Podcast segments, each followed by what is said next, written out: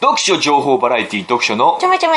この番組は世の中により読書を普及させるため読書の楽しさや魅力今話題の書籍などを紹介していく番組です思わず本屋へ走りたくなるような楽しい読書情報をお届けします。はいこんにちは読書のお兄さんです奥さんです。いや奥さんはい。今日もですね、はい読書目始めてみたものの大して話すことはないんですよじゃあやめればいい。でも普段僕はいろんなことをこう思ったり感じたりするわけようん。ね、その思ったり感じたりしたことを、その都度あなたに伝えたいわけ。ね、伝えたいんだけども、あ、これラジオで話そうかなってこう保留しとくことが多いんですよ。うん。で忘れちゃうと。で忘れちゃうことが多いよね。うんだから今日話そうと思ってることも、日常のね、生活とかで感じたことがあって、ああなたに話したいなって思ってたけれども、いやこれラジオで話そうかなと。でもよくよく考えると別にラジオで話すこともねえかなとは思うんだけれども。じゃあやめればいいね。結局やめればいいと思うんだけど、でもせっかくそういうのが溜まってるっていうかさ、あるから、あるし、あなたと会話したいじゃないですか。うんどうしても。会話すればいいのに、ラジオで話せばいいかなと思って会話しないでいるんだもん。ああ、じゃあ、それって本末転倒じゃないですか。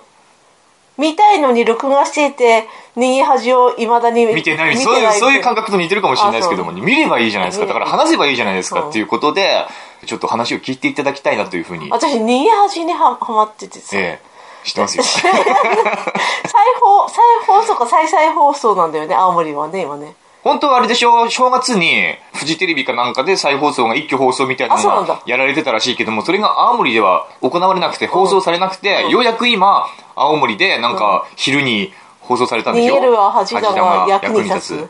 5話ぐらいからあなた見てますけども、1話から見てないんそう。でキュンキュンするね。キュンキュンする、ね。え何の話なの？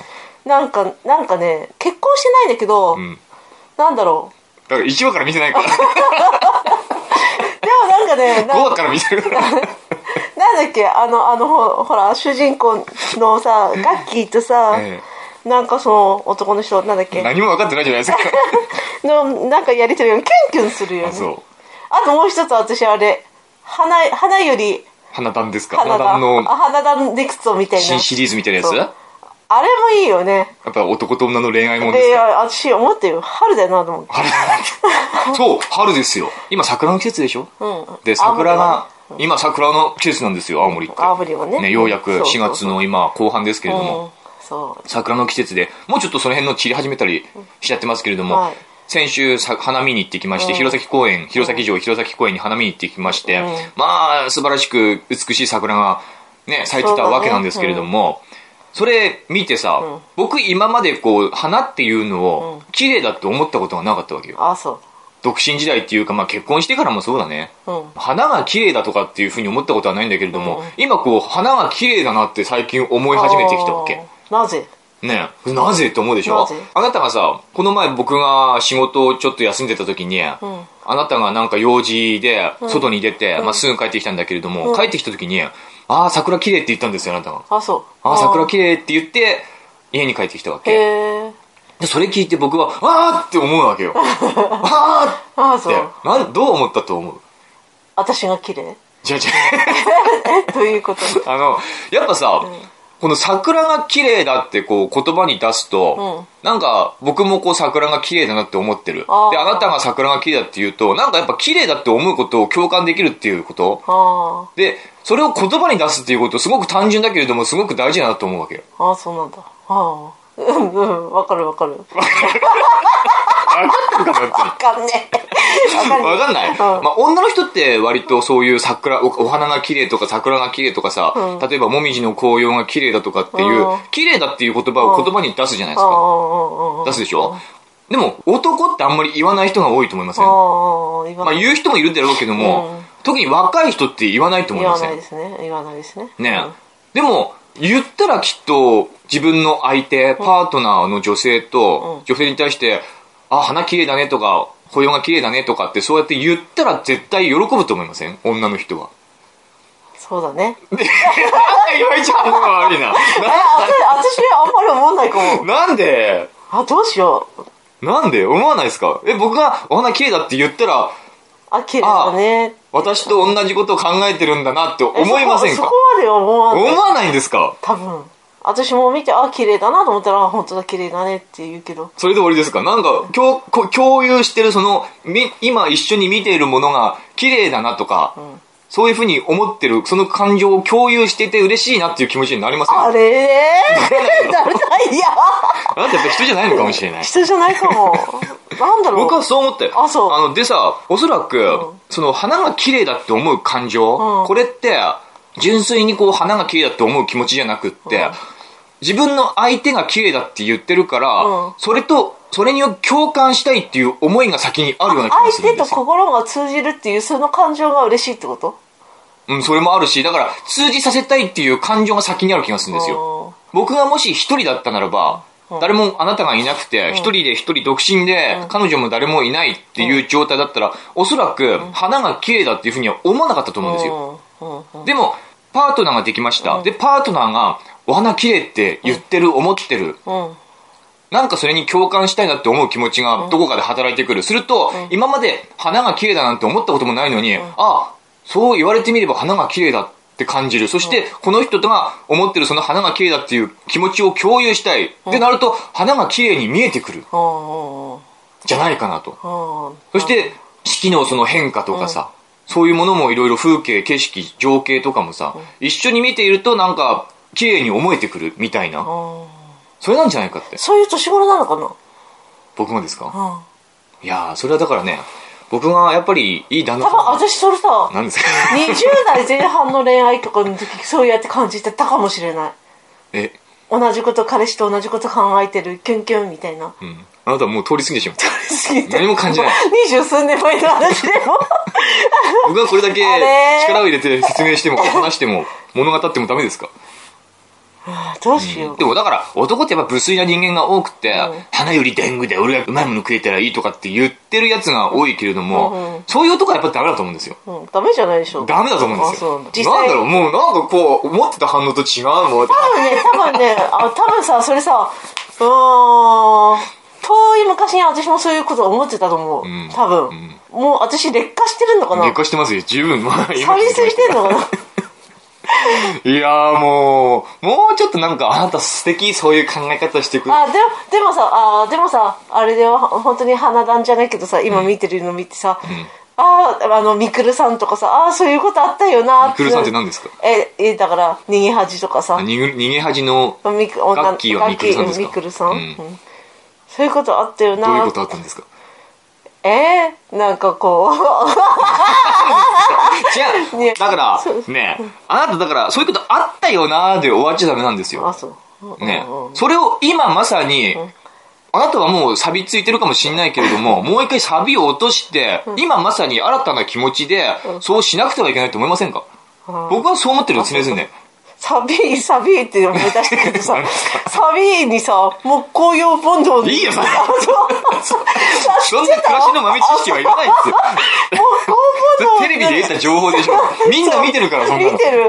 私それびっくりしてさえー、そうなんだと思って。うん、あなた、あなたにじゃあ、もうこれをめちゃくって、話してやると取れるかもしれない。でも、本当そう。私はもう年を取ってるから、もうこう、30歳だ夫婦としてもう何年も過ぎてるからとか、そういう気持ちを捨てて、あの、常にやっぱり新鮮な恋人のような気持ちでいなくちゃいけないんじゃないかなって僕は思うんだよね。あそれ、必要だねうん必要だから僕、やっぱ子供ができて、あの、スキンシップっていうのは減ると思うんですよ。子供の前だから恥ずかしいとかいう気持ちが芽生えてくると思うのね。これから先。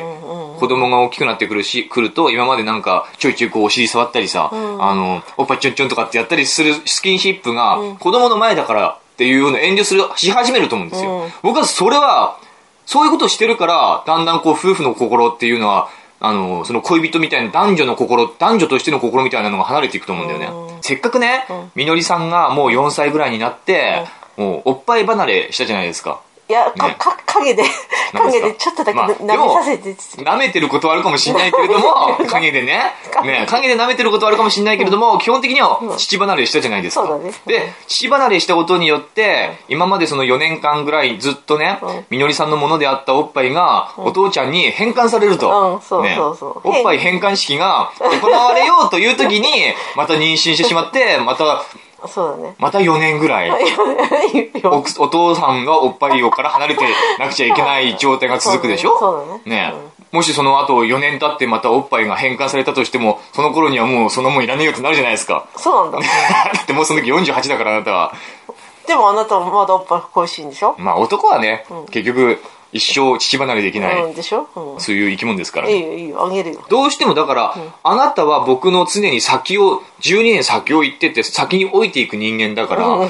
自分の中で、何回もこのラジオで言ってるけども、自分の中で恐れがあるわけよ。そのあなた、置いたあなたを見た時に、うわっ！ってなってしまう。で、心が離れていくんではないかっていう恐れがあるわけ。その恐れをなくするため、そうやって、うわ、この人年取ったなって思わないためには、まず第一に、花を見て綺麗だなと思ったり？そう。まず第一に、その、常に男女と男と女、恋人のような気持ちでいなくちゃいけないんじゃないかなって、すごく僕はずっと先のことまで考えながら今を生きてるんですよ。あそう。あそう、うん。将来に対する布石を常に打ってる。うん。そのき自分の気持ちに対してね、この先、より良い夫婦であるためには、男女であるためにはどうしたらいいかっていうのを常に考えてるな。るほどうん。これは努力なんですよ。一つの。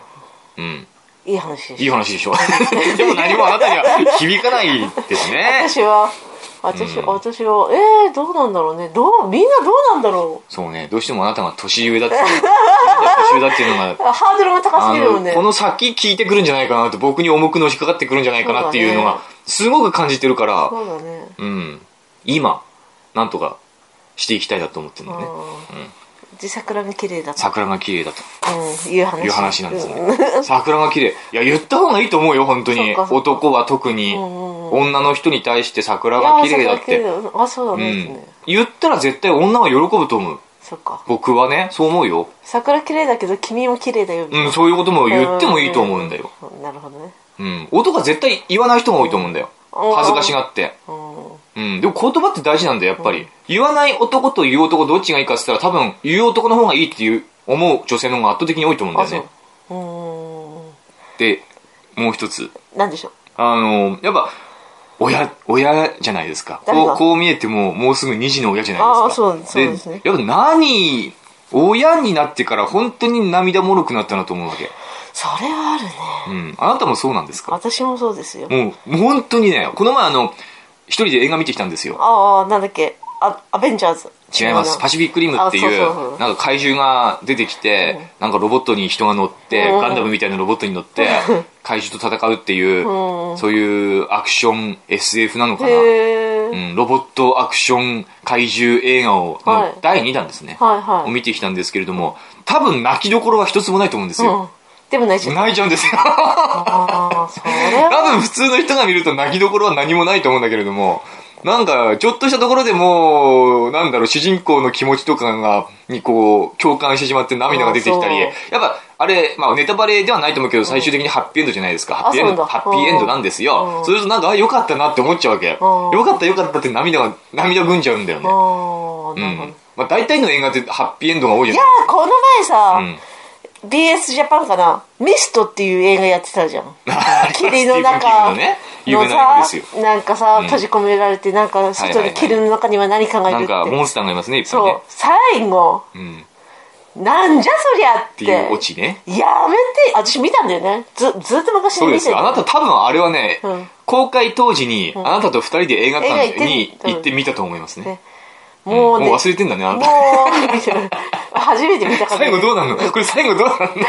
もうショックでね。見たことあるでしょ？うんそう。えー、そういう終わり方と思ってね、あ全然ハッピーエンドじゃまあ、あれはバッドエンドですね。完全なバッドエンドですね。そりゃないよねと思って、後味が悪い。本当久しぶりに後味の悪い映画見た、そうですね。ん。見ない方がいいです。見ない方がいい。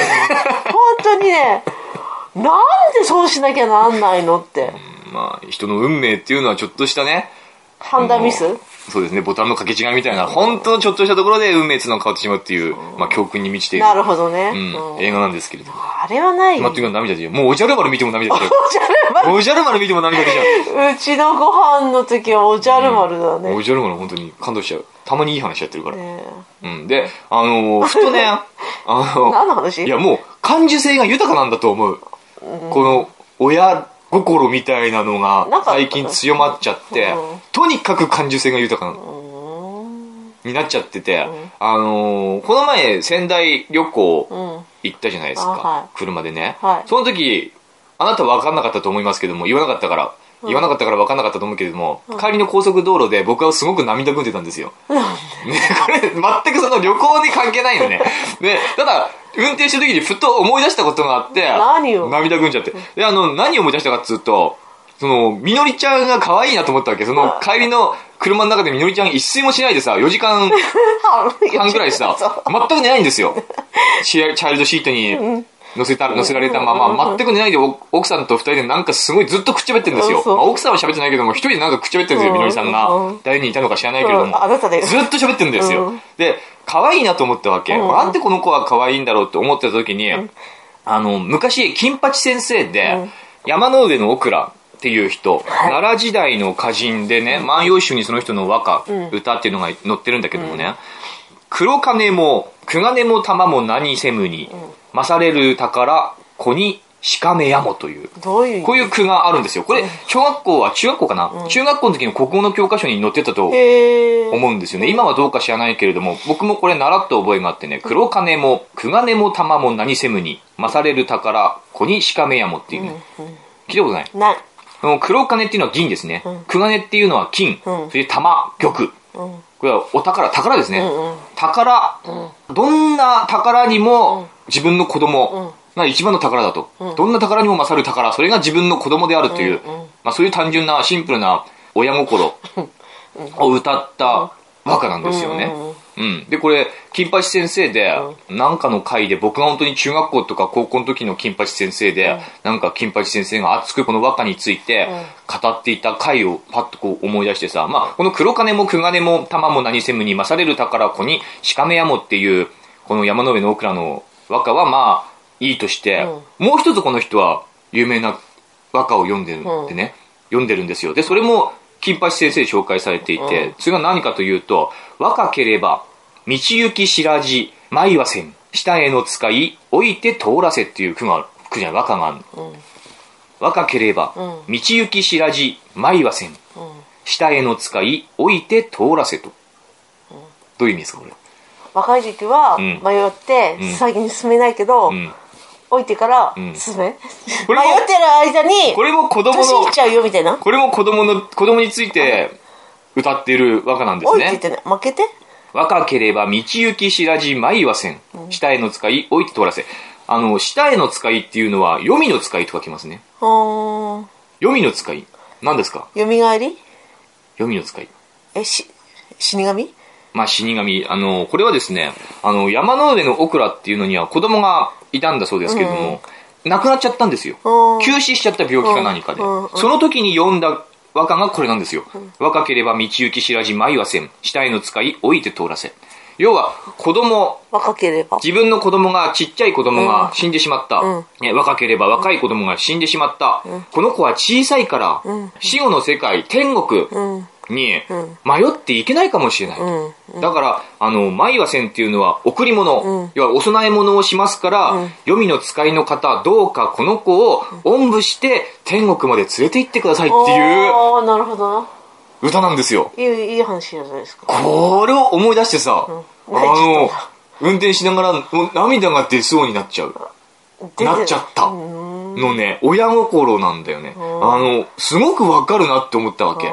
なるほどね。例えば、え、いや、変な話だけども、あんまり変に捉えないでほしいけども、例えば、うちの娘4歳のみのりちゃんがなんかで突然亡くなったとするじゃないですか、死んじゃったとするじゃないですか。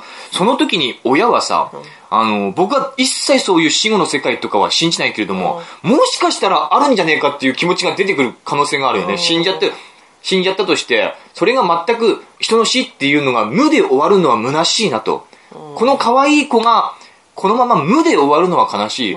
できればなんかこう、死後の世界っていうのがあってほしいと思っちゃうかもしれない。ねちゃんとその死後の世界っていうのがあって、天国みたいなのがあって、そこでなんとかこうまた幸せに、幸せにいてくれたらなって思っちゃう、じゃないかな、思っちゃう気持ちが芽生えてもおかしくないなって思うわけよね。そういうちっちゃい子供を抱えてる親、あるいは大事な人を、子供だけじゃなくてなんか大事な愛する人を持っている、大切な人を持ってる人は、その人が亡くなった場合、そういう気持ちが芽生える可能性っていうのは高いなと思うわけ。今まで何にもそういうのを信じてなかったとしても、で、こう、娘がこう、やっぱり亡くな、死んじゃったとしたならば、そういう死後の世界があるかもしれない。んまあ、この時代はそういうのを信じられたかもし、今よりももっと信じられてたかもしれないね。で、その時に、あ、この子はちっちゃいから天国に迷っていけないかもしれない。どうか、黄泉の使いの方、この子をおんぶして連れて行ってください。って願う親の気持ちなんですよ。涙出てきませんか？いい話だ。あ？いや涙出てきませんか？キシャって泣いちゃう泣いちゃう泣いちゃう。泣いちゃうこれを思い出してさ、もう今もなんかうるうるしちゃうけどさ、なんかあなたは本当に性格変わったよ。ね なんかなんか本当に何だろう。乙女チックになったのかな。乙女チックじゃない。だから、感情が豊かな。ねうんすごい、ね感性が豊か。うん。これを思い出した。山の上のオクラっていうね、奈良時代の歌人です。なるほどね。いい歌を書くもんだ。ね。ねすごくないですか？すごいね。こういう奈良時代から親の気持ちっていうのは変わらないのですね。それが大きくなるとクソババアとかって言われますね。うん、言われますよ。言われるうん。あなたは特に言われますよ。あなたにあなたも言われるよお父さんやめて今から言ってるからな。そうね。そうだよ、うん。子供の前では変なこと大は抵あの、子こ供っていうのは親が思ってる通りには育たないもんですよ。そりゃそうさ、それは分かってるんですよ。いくら可愛く、可愛い可愛いめでて育ててもねそのうちけなされるんですよ、おやつの。もうけなされてる それは分かっているけれども、やはり子供は可愛いなと。うん。なるほど一切読書の話はないですけれども。たまにほらなん古今和歌集じゃないななんてこれは万葉集の中に万万葉集、うん収められている。万葉集和歌ですね。いいじゃない。この前のみろみさんのメールの続き、はい。いいですか？はい。本を読む意味はについて、いつも考えています。い、は架空の話を時間をかけて読むことに何の意味があるのか。その分、もっと実利的なことをした方がいいのではないか。お兄さんが前に、どこかにいる現実の人より、隣にいる架空の人の方があなたにとって実在する人だというようなことをおっしゃっていて、かなりそれで救われたのですが、しかし最近目を見開かれるような体験をしました。実は私はかなり真剣に韓国語の勉強をしています。先日、学習歴7年目にして初めて、小説の翻訳に取り組んでみました。すごい韓国語と日本語はとても文法が似ていて訳しやすいのですが、それでも直訳というわけにはいかず、韓国語にしかない言い回し、日本語にしかないリズムがあります。訳して初めて、私が今まで40数年間ために貯めた日本語が吹き出してくるような気がしました。私の中に独特の日本語のリズムがあり、語彙が溢れているのです。それは単に私好みの文章を書いているだけかもしれませんが、今までの読書が私の中に蓄積されていて、血や肉になっているという実感でした。お兄さんも小説を書いたということなので、実感されたのではないでしょうか。読書をすることについて、やはり意味があると思える体験でした。と、なるほどねみのみさんの長いメールの、長いメールの中のほんの一部です、今の。すごいね。韓国語でも本当に文法同じだもんね。あ韓国語と日本語が似てるって言いますよ。うん。そのまんまあの単語を韓国語に置き換えれば、あの並び語並び語ね。私は、うん。あなたが好きですとか、全部そので、無にだと、無にだうんをつければいいよ、最後に。イムニダイムニダうん。ですとかでです。す。私もちょっと習ったことあったよ。あなたなんか、あれですよ、ね。無料講座にあのー、なんだっけ、カルディってなんていうの？カルディは、カルディ、外国食品。うん。外国食品がいろいろある店に行くと、なんか韓国語で書かれてるラーメンとかのパッケージ見てなんて書いてあるとかって言う、あなた言う。いやいや ラーラーミョンって言いますよね。そうそう、うん。その読み方みたいなのとか。あいうえおとかさ、ん。そういうの一通り習ったんだけど。それ一通り覚えてれば読めるんですか？大体。でも意味意味知らないとダメだよねやっぱりね単語やっぱね文法が同じっていうのは、ね。やっぱ習得しやすい一番の利点と言いますかありますよね。英語とかはほ違うからね。冬ソナ流行ったじゃん、うん。うん、その頃だね習ったのはね。あ、あのブームの、ブームに乗っかってる人たち冬っていうソナもキのは大体、ュンキュンしたよね。あなたは知らないあかんまり覚えてない。あんまり覚えてないけど見てないですから。ああそう、うん。前になんか冬ソナの話ちらっとした気がしますけどもしたっけ？読書目で。した、うん。本当？えっ、と、お兄さんが前に、んどこかにいる現実の人より隣にいる架空の人の方があなたにとって実在する人だっていう素晴らしいことを言ったらしいですよ。うん言ったね。うん。言ってたね。言ってた、言ってましたね。何言ってんだと思ったけどね。まあこれ読書しない人にはちょっとよくわからない話だと思うんですけれども、やっぱ読書する意味ですよね。うん。意味も減ってくれば読書すればいっぱい身につくものあるんじゃないの？まあそうなんでしょうけれども、僕、あの、思うのは、普段さ、生活してて、まあいろんな人と話するじゃないですか。それ近所の人とかさ、まあ友達とかと話するでしょ。その時に、パッとこう、言葉に出てくること、言葉にされることっていうのは、大体さ、もうテンプレートがされてることだと思うんですよ。うんうん我々って結構同じ表現を使い回して話してると思うのね。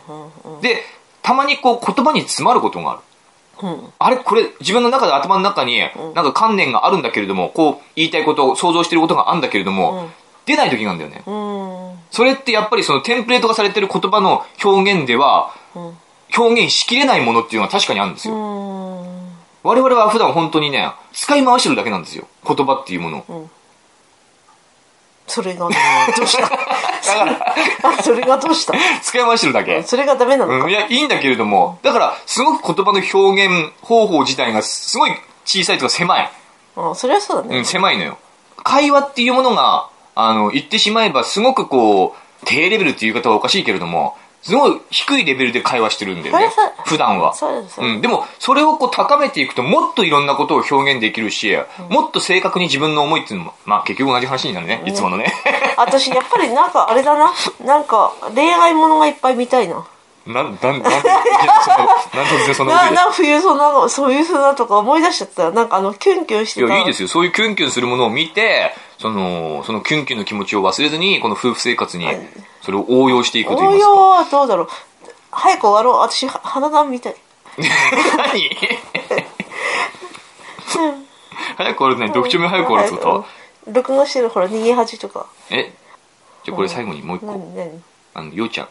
ようちゃん。ようちゃん、ようちゃんね。ようちゃんさ、あの、朝一でメール送ってくんだよね。何なんだろあ早いんじゃないの？う。うん。朝一でこの前もメールが来まして。水浴びてるとかそういう感じじゃないの？朝にですか？う。ん水浴びるんですか？僕シャワー浴びるんじゃなくて水浴びる。んですか？水水浴びる。読書のお兄さん奥さんこんにちは、はい。先日羽生結弦選手の凱旋パレードを見てきました。あ本当。パレードではとにかくお姉様たちの熱気がすごかったです、うん。羽生くん見たさに通行止めのバリケードを無視して道を渡ってるお姉様たちが警備員にダメだって言ってんだろうが!と大声で怒鳴られているところを見たときは、心からやれやれと思いました、うん。パレード中僕の前にはいかにも村上春樹の小説に出てきそうなとてもお上品で物静かなお姉様たちが立っていました。そんなお上品なお姉様たちも羽生くんが目の前を通過するとキャー今ゆずちゃんと目があった!とお下品に手を振りながら叫んでいてこれまたやれやれと思いました、僕は中学生の頃から x ジャパンの大ファンで、ライブに行った時は、よしきーと叫びすぎて、ボーカルのトシよりも声が枯れてしまいます。近年では1曲目を演奏する前から感極まって泣いてしまうほどです。いや、わからんでもないんじゃないですか、これ。私はえー、そんな年代じゃないでしょ？x ジャパンのン？そうだよね。僕だ、僕ですら x ジャパンとかってあんまよくわかんないよ。でも僕は世代なのか中な学校の時？いやこの人中学校の時って10年ぐらい前でしょ、きっと。そうだね。まだいたっけ？割と最近だよ。えもうわかんない。夏ですけれども。ー、あそう、うん、年齢を差しトシがあの洗脳騒動があったじゃん。知らない？え知らない？新興宗教にハマってさ。知らない？知らない。あそう。X ジャパン一回脱退したんだよね。脱退っていうかトシ？うん。トシって誰？ボーカルボーカル。あのー、大きい人？あな、顎をしゃくれてる感じの。ああ、わからんでもない。わからない大きい人大きい人は違うでしょ。え、あの人みたいな人でしょ？どの人？えーっと、誰だっけ？トシはトシ全部わかんない。えヨシキは？ヨシキは、あのー、ピアノ弾く人。そうそうそうそうドラマ。あ、ドラマドドラムもやってピアノも弾く。あそうなんだ。どこまで読んだまあか忘れました。いいや、朝一でこんなメールが来るんですよ。うん、いいじゃないですか いいですか？いいじゃん。朝一僕が仕事しようとかって思って、トイレに入って、こう自分の気持ちをこう、鼓舞してる時に、うん。仕事しなきゃ、仕事しなきゃ。で、こう自分、自分を鼓舞してる時に、こういうメールが来るんですね。いいじゃないですか。ね、羽生くんのパレード行ってきました。どうでもいいメールが来るんです。よ。えすごくない？すごいすごい人だったじゃん。中継私見たよ。見た、見てたね。あんたねああ一緒に見たんだか。僕も軽く見てましたけど。あそこうん。すごかったよね。あれこれ何曜日だっけ？日曜日だった。あ花見行く時だ車の中で一緒に見たんだじゃあ次の日だ。月曜日だ。これあそうなんだメール来たの。やっぱ仕事しよう仕事しようってあそっか思ってる時に、月曜日の朝にこんなメールが来ます。すごいね、んありがたいね肝心の羽生くんは実はこれは人形なんじゃないかと思ってしまうようなかわら可愛らしくも見える完璧な手の振り方をしていました。それを見て彼は一体何歳までこんな風に手を振るのだろうかと心配してしまいました。なんで心配するんですか？ああなるほどねまあこんな風に人のことばかり気にしていてもしょうがありません。本当ですね。次の空手の試合は、ウォーミングアップ中の羽生くんのようにイヤホンで前回の放送で 僕が褒められている部分を繰り返し聞いて試合に臨みたいと思います。それでは配信楽しみにしてます。さようならと。ああそううんなんか褒めましたっけ我々。イケメンだとか言イってましたメンだもんね。うん。僕のことは誰も褒めてくれませんね本当に。何を褒めるの？褒めるとこないですか？ないでしょ。あれやおかしいね。ないでしょ。一切ないですか？わかんない。褒めどころがわからない。あでもなんか最近あれだよね。何ですか？なんかまた化粧水新しいの買ったりしてさ。それなんか褒めることと関係ありますか？B に目覚めて。いや化粧水いいですよねあそう、うん。最近化粧水っていうかその美容美容品？なんていうのあれって。美容。粧品ではないでしょ。化粧化粧品の一基礎種化粧品。基礎化粧品なの。化粧お風呂上がった後に肌がもうパリパリしちゃうじゃないですか。うん。パリパリまあサバサバしちゃうじゃないですか、それをどうにかしようと思って、まあ、化粧水ですよね。ヤクルトのお姉さんに、まあ、強く勧められてね、多分あのお姉さん僕のこといいかもだと思ってると思うんそうだよ。そうそれ あの次回は3万円のクリームを、ね、3万円のクリームとか10万円のクリームとかね。こんなのもあります勧めてくるんですよね。いいかも高い。買えないっつうのに。僕が買ったのは3000円のまずゴールドなんとかうん。セレクションとかいう。今なら半額ってあの今なら半額ですよって、じゃあもともとそれはそのぐらいの価値しかないんだろうと思うんだけれどもまあ、本来は7000円ぐらいのものが今はセール期間で半額うん3000円いくらですよって。これいいですよって勧められたからもうちょ食ってみようかなって でも私もう一回買ったことあったけどそれはさ、やっぱ3000いくらのぐらいのしかねないですか？うん、ないね、でも今までその1000円とかのねあのうん無印良品の化粧水を使ってたんでそれに比べるとかなりいいなっていうふうに思って使ってるんですよね。でもだんだんそういうのに目覚めてきてるからもう無印良品がそれほど良品ではないことに気づき始めてくるんですよ。だからさ、ん。あれはさやっぱりネットとかでさ、うん。こう書いてるじゃん。いいよいいよってさ、うん。うんうん口コミ、うん。でもそれも本当は違うんだよね。踊らされねえなんていうの、うん。裏で操作値されてる。段の割にはいいかもねっていう気はするよね。うん、ま。あ、うん。でもその上のものを使うと全然違うよねっていうのがもう分かる。ですよね。だから今そのヤクルトのゴールドセレクションを使ってますけれども化粧水はね。で乳液がまだ無印なんですよ。ああ1000 1000いくらの無印。ん。もうすごい何リットル安いんだよね。うん。大きいやつなんですけれども。まあ安いですよね。安物ですよ。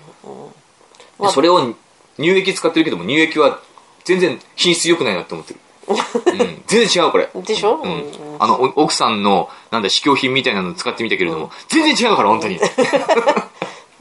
でしょ？乳液が。だからさ。乳液ちょっとちょっといい乳液を使いたいなとかって、うん。じゃあ3万円頑張って。3万円は使わないけれども。何が違う？本当に違うの？3違万円うでしょ。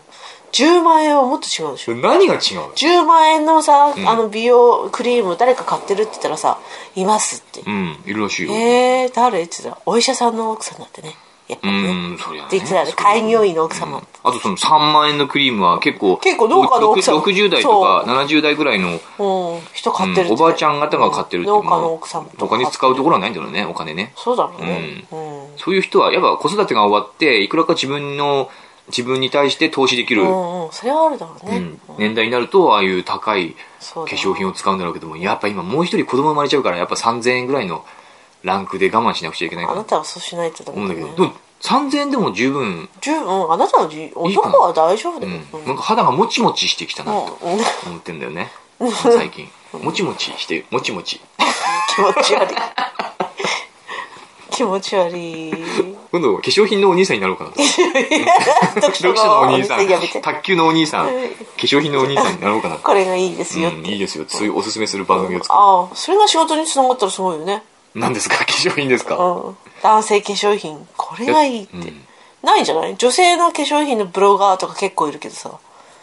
男性はいない。ああどうでしょう。いないかもしれない、うん。これはいいよ。素晴らしいよっていう人いないね、いいね。そういうレビューを書いて、ん。まあ、金稼ぎできたらいいですね。ねおむつおむつ買えるかな？おむつね。おむつ買わなくちゃいけないしミルクも買わなくちゃいけないし、ね、ミルクもね。いろいろ買うものが多くなってきますから、ね。化粧品には金使って。いや化粧品に金使ってきたから本当さ金使うようになってきちゃったから本を買う金がないんだよね。本。えじゃあ本読めなくなっちゃうじゃん。でも買ってんじゃん。なんか本は中古品が多くなったね。最近。あなた言ってた作者に1円も払入んないから、新品じゃなきゃダメなのでもやっぱ化粧品とかさ服とかにお金使ってるから最近ね本当ブックオフが多くなって前ま前まではあれですよ。昔の本でもうん。新品で買ってましたから、あそううんバカだね。じゃあ絶版じゃない限りは。あそう。バカだね。うん、でも今は気づいた。別に昔の本は新品で買う必要はない、ない、うん、そうだね。中古ブックオフで十分だと。そうそう。新刊はちゃんと新品でなるべく買うけど、はい。そういうことよね。ね、ん。どういうことかな。いやでもタバコやめたからさ。それはさ、ん。いいんだ。それはいいよいいよ。いやタバでコやめなもでも、うん。やっぱり節度を持ってお金お金を使っていかないとはい。ダメですよってあなたはあればあるだけ使っちゃうから、ね。はいすいませんでした。はいはい。あなんだろう。一応あの読書のちょみちょみのメールアドレスをずっと言ってないんですよ。あそう。来ない来ない。いや言えば来るもんですよ。あそう。うん。来るかな。読書のちょみちょみのメールアドレスをお願いします。読書の読書？はい。読書？読書。読書のちょめちょめアットマーク gmail.com です、はい。読書のちょめちょめアットマーク gmail.com 全部ローマ字の小文字読です。書読書の書は書 SHO 書は SY です。SYO うん SYO 読書。読書。あ SYO か。のちょめちょめです。ちょめちょめは？ちょめはえっ、と TYO です。あもう全部めんどくさい。TYO あのあのブログとかツイッターとかの方に書いておきますんであそこから送ってくれるといいですねはい。じゃあ以上でぐだぐだ話してもしょうがないのでそうだね。以上で終わりです、皆さん、はい。良い読書を。バイバイ。すげえ。終わり方暗い